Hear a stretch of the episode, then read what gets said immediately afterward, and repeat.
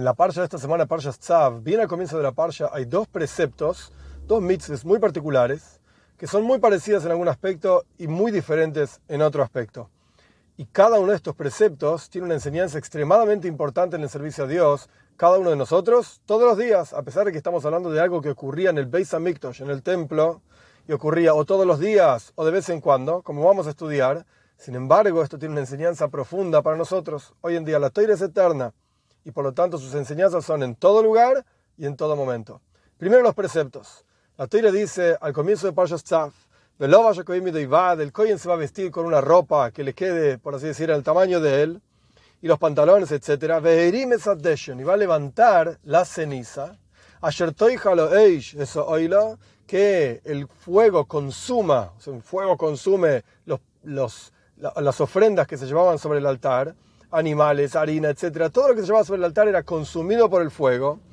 A la Mizbeach, sobre el altar. ¿Dónde tiene que tomar Beheirim Esadeshen? ¿Qué tiene que hacer con la ceniza que levantaba todos los días el sacerdote del arriba del altar? Durante la noche se quemaron un montón de ofrendas. Si era un día muy ocupado en el templo, había un montón de ceniza ahí arriba del altar. Tenía que tomar con una palita, levantar una palita nada más de ceniza, bajaba por la rampa, caminaba hacia el este, o sea, doblaba hacia la izquierda y dejaba el Samoy lo dejaba la ceniza al lado del altar. Y nuestros sabios discuten si esa ceniza milagrosamente se, se absorbía en la tierra o si esa ceniza la esparcía el viento, sea como fuere, de tanto en tanto la limpiaban, sea como fuere, la primer mitzvah en la parcha de esta semana es levantar una palita de ceniza todos los días y ponerlo al lado del altar. El próximo versículo dice, se sacaba un coy en estas ropas que, con las cuales levantó la ceniza, se vestía otras ropas, y sacaba la ceniza hacia afuera del campamento en un lugar puro. Nuestros sabios explican, Rashi en su comentario le dice en la toira, que son dos mitzvahs diferentes. Todos los días había que levantar una palita de ceniza y dejarla cerca del altar.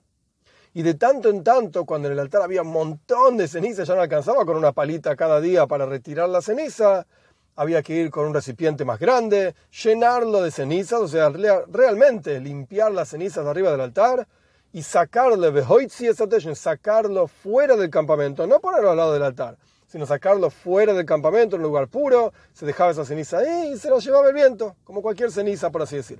Dos preceptos muy parecidos, sacar ceniza de arriba del altar, pero muy diferentes. Una ceniza había que dejarla, la palita de todos los días, al lado del altar. Y la otra ceniza, de tanto en tanto, no todos los días, había que dejarla fuera del campamento, en un lugar totalmente alejado, por así decir. ¿Qué representan estos dos preceptos para nosotros en el servicio a Dios todos los días? Nuestros sabios explican que la tfila, el rezo, es en reemplazo de los sacrificios. Rezamos todos los días, porque no podemos llevar sacrificios, porque no tenemos templo, etcétera. Ahora bien, en el momento del rezo debería estar ardiendo un fuego en nuestro interior.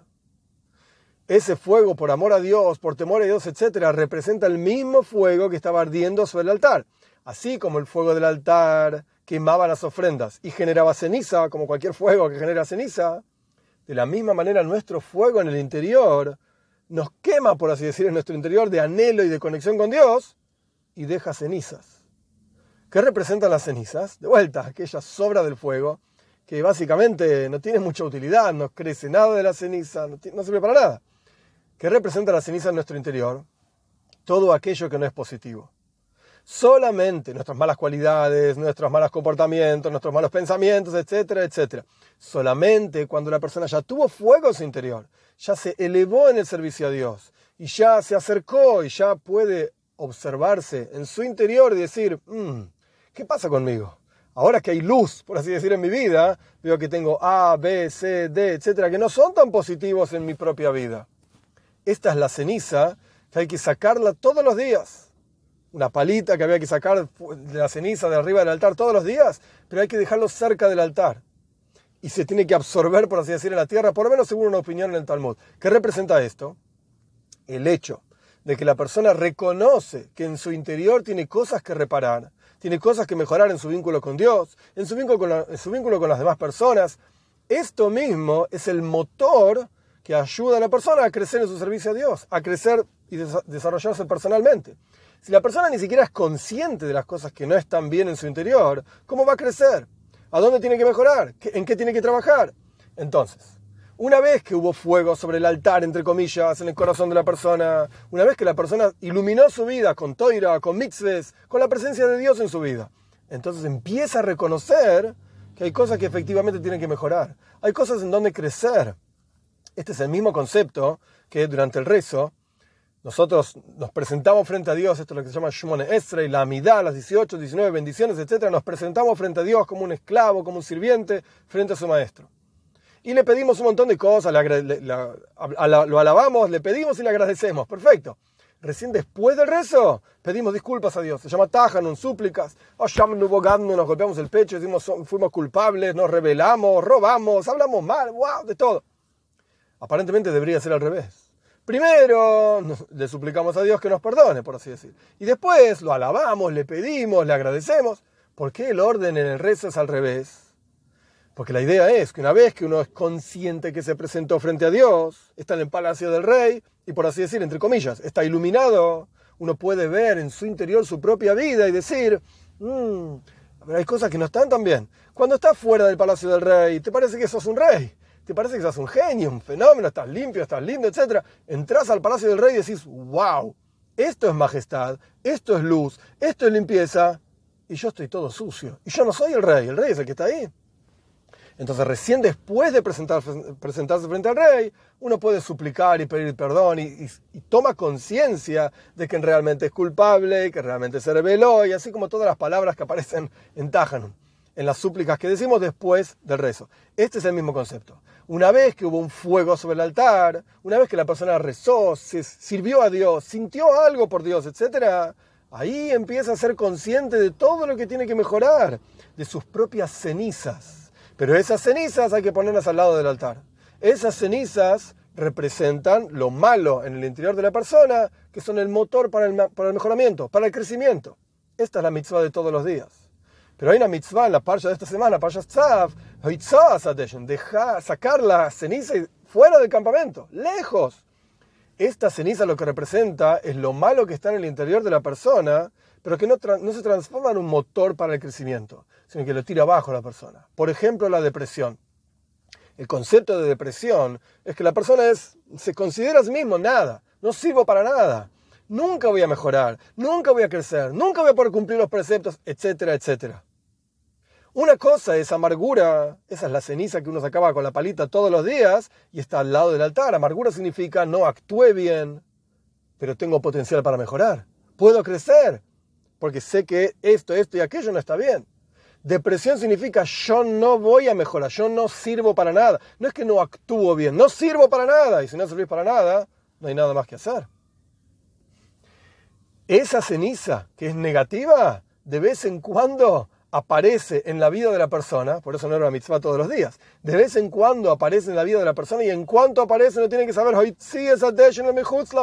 saca esa ceniza fuera del campamento, no tiene que ser parte de tu vida, no puede formar parte de tu vida, porque en lugar de ser un motor para crecimiento, todo lo contrario, te va a tirar abajo. Y uno tiene que saber, como continúa el versículo en Parshas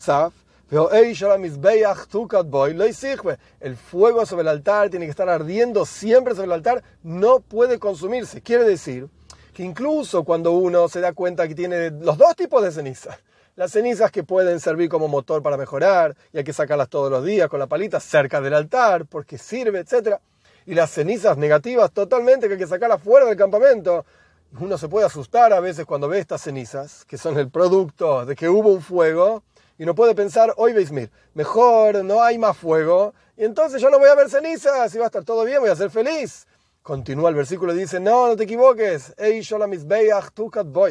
fuego sobre el altar tiene que estar siempre encendido porque esta es la única forma en la que realmente podemos crecer y podemos desarrollarnos cuando hay fuego cuando realmente pensamos en Dios, meditamos sobre Él, somos conscientes de Él, le rezamos a Él, cumplimos sus preceptos, este fuego nos permite realmente crecer. Siempre tiene que estar este fuego, independientemente de la ceniza que este fuego genere, y después, de acuerdo al tipo de ceniza que genere, veremos qué hacemos. Si la sacamos y la ponemos cerca del altar, si la sacamos fuera del campamento, pero nunca pienses que va a crecer, vas a mejorar en algo si ignorás la ceniza que tenés en tu interior. El fuego tiene que estar ahí.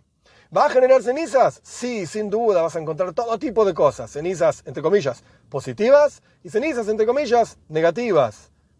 Pero nunca pienses que porque no veas el fuego, no va a generar cenizas. Las cenizas están ahí igual. Simplemente tenés que saber cómo lidiar con ellas. Que Hashem, que Dios nos dé el mérito de, por un lado, que ese fuego arda en nuestro interior y que encontremos esas cenizas y que tengamos las herramientas y la suficiente apertura mental para saber cómo lidiar con cada una de nuestras propias cenizas.